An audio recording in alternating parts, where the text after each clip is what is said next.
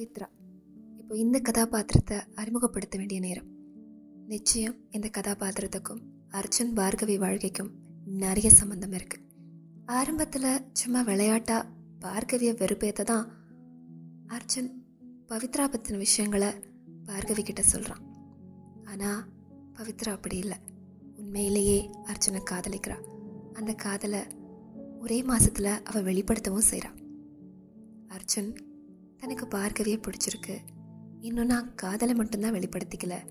அவளுக்கும் என்னை பிடிச்சிருக்கு அப்படின்னு பவித்ரா கிட்ட சொன்னாலும் பவித்ரா அந்த பொண்ணு பார்க்குறதுக்கு நல்லாவே இல்லை.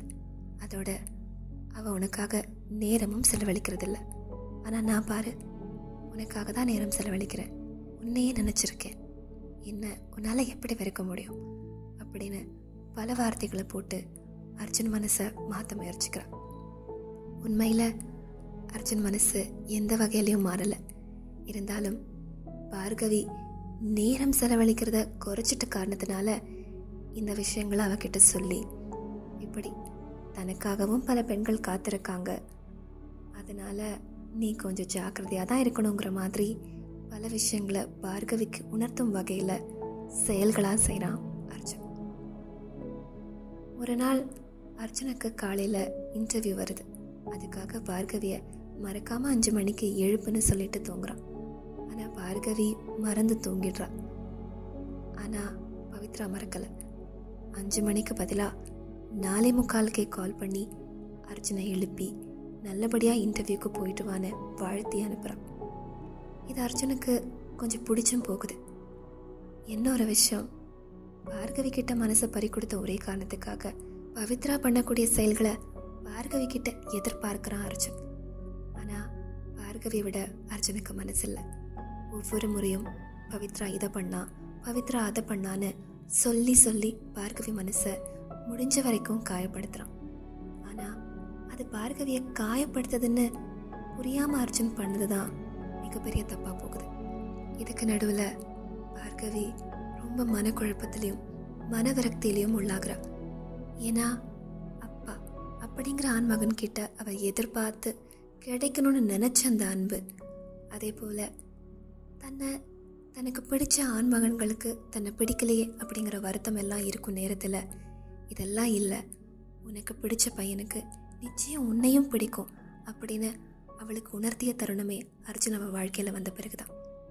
ஆனால் அர்ஜுனும் மற்றொரு பெண்ணை காரணம் காட்டி மற்றொரு பெண்ணை சுட்டி காட்டி தான் சரியில்லை தான் தனக்கானவை இல்லை அப்படின்னு காயப்படுத்துறானேங்கிற கவலை அவளுக்குள்ள அதிகமாகுது.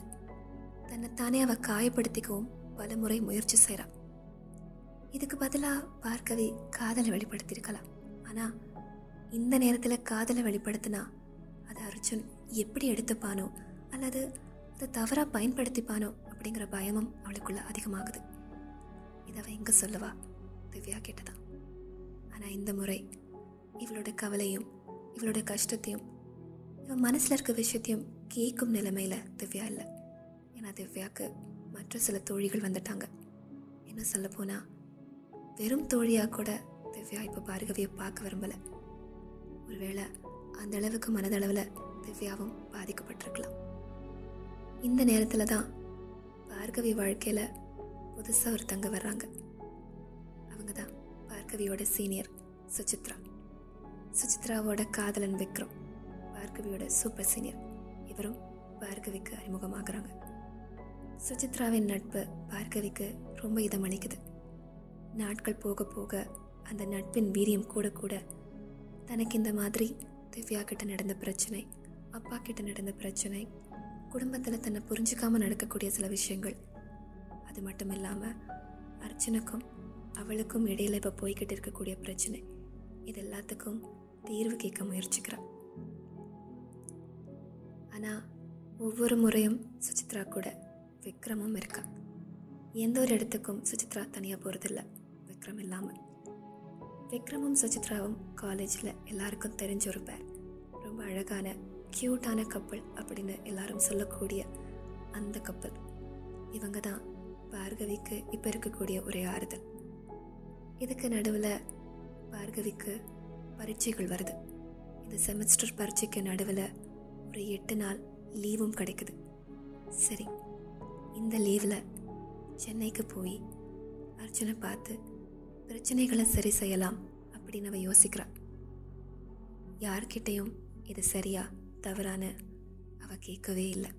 இந்த முறை தனக்கு என்ன தோணுதோ தன் மனசு என்ன சொல்லுதோ அதுபடி செயல்படலாம்னு அவ முடிவெடுக்கிறா. அந்த முடிவு எல்லாத்தையும் சரி செஞ்சுதா? இல்லை அது மேலும் சில விளைவுகளை அவள் வாழ்க்கையில் ஏற்படுத்திச்சா அப்படிங்கிறத அடுத்த பாட்காஸ்ட்டில் தெரிஞ்சுக்கலாம். இது பாவக்கதைகள். நான் உங்கள் நிவேதா.